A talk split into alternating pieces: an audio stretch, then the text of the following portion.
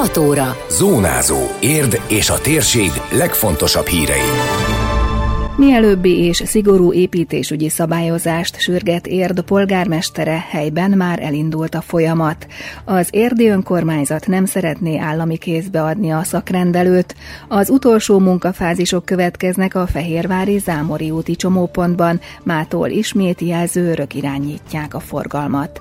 Köszöntöm Önöket, a Zónázó kétezer-huszonhárom. március huszonhetedikei adását hallják. Ez a Zónázó, az Érd ef em száz egy pont három hírmagazinja. A térség legfontosabb hírei Szabó Beátától. Sürgős és szigorú építésügyi szabályozás kell. A budapesti agglomerációban elszabadultak a folyamatok, a települések eszköztelenek, amióta elvették tőlük az építés hatóságot, ezért kérte korábban az építésügyi miniszter segítségét. Erről Csőzik László polgármester beszélt egy rádióinterjúban.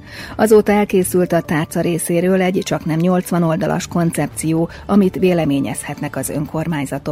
A városvezető ismét hangsúlyozta, hogy Érd gyakorlatilag megtelt, rendszeresek a dugók, a mellékutcákban megszaporodtak a kvázi társasházak, beavatkozásra van szükség.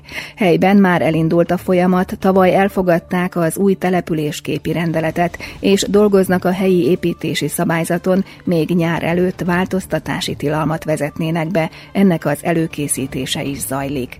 Ezeket a lépéseket tudja kiegészíteni az új törvénytervezet, ami négy korábbi törvényt vált ki, közölte a polgármester, hozzátéve, azt érzi, hogy az állam szerepe erősödik, ahelyett, hogy az önkormányzatok kapnák vissza a jogaikat.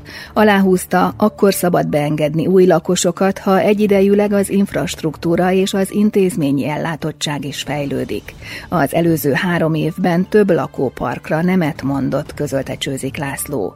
Rámutatott, hogy az elmúlt harminc évben húsz százalékkal nőtt a város lakossága, ám az infrastruktúra nem fejlődött ilyen mértékben.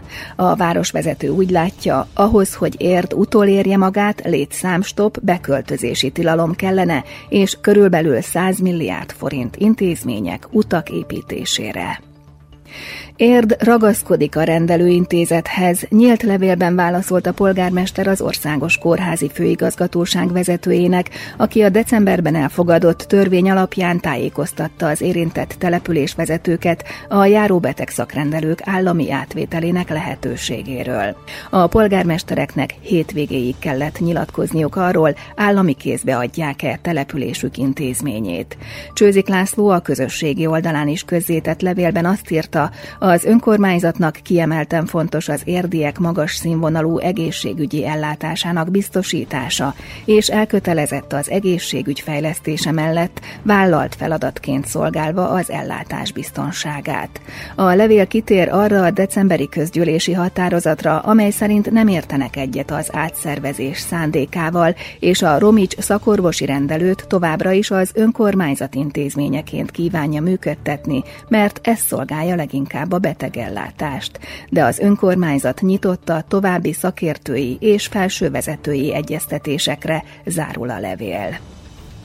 Több oka is van annak, hogy sorok alakultak ki a Romics labornál. Az intézmény főigazgatója a szakrendelő közösségi oldalán ad magyarázatot az elmúlt néhány hétben tapasztalt problémára. Az egyik ok az lehet szerinte, hogy a kórházak februártól visszaálltak a teljesítményfinanszírozásra, több a műtét, amihez friss laboreredmény kell.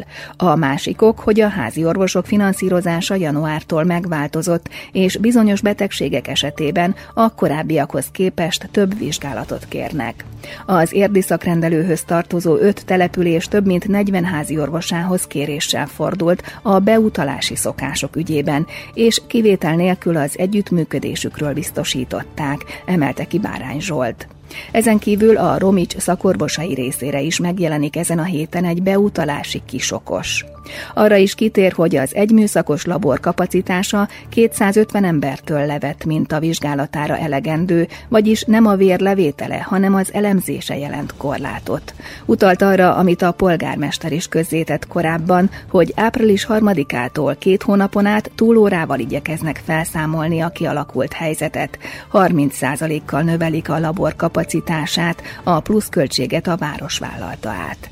A főigazgató azt kérte, hogy minél kevesebben érkezzenek reggel hat óra előtt, szerinte a helyzet napokon belül normalizálódhat.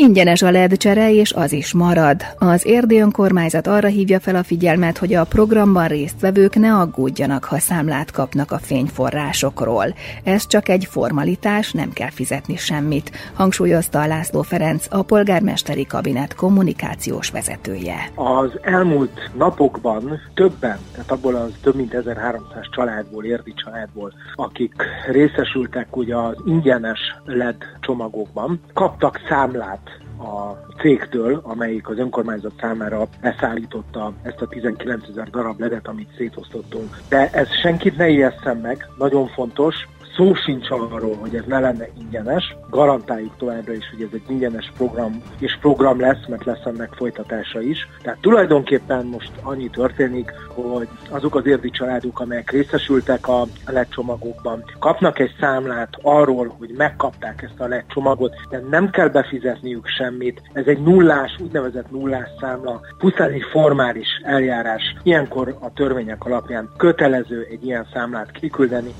A el é dé csereprogram várhatóan ősszel folytatódik.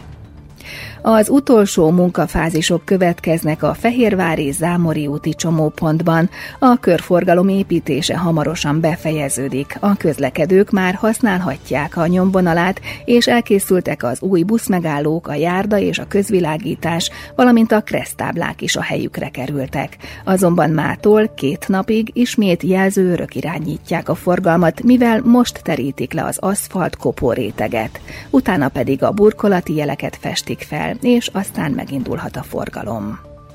Már lehet szavazni a gyerekrajzokra. Az Érdi Környéke Horgász Egyesület idén is kiírta a hagyományos pályázatát a Vízvilág napja alkalmából. Ebben az évben Élünk, mint hal a vízben címmel várták az alkotásokat. Összesen hatvankettő érkezett be három kategóriában. tizenkét óvodás, valamint harminchat alsós és tizennégy felsős diák juttatta el rajzát a szervezethez. A gyerekek munkáit zsűri bírálja el, de a rajzokat az Érdi Horgász Egyesület közösségi oldalán is közzétették, ott lehet voksolni a közönségdíjakért április másodikáig, vagyis vasárnapig. A nyertesek horgászkellékeket és rajzoláshoz szükséges eszközöket kapnak díjazásként. Időjárás. A nap első felében országszerte borús idő várható, sokfelé esővel. Délután nyugat felől fokozatosan csökken a felhőzet, és kevesebb helyen valószínű csapadék. A szél időnként megerősödik, sőt viharos lehet. A legmagasabb hőmérséklet tíz fok körül ígérkezik. Zónázó. Zónázó. Minden hétköznap az Érd ef emen.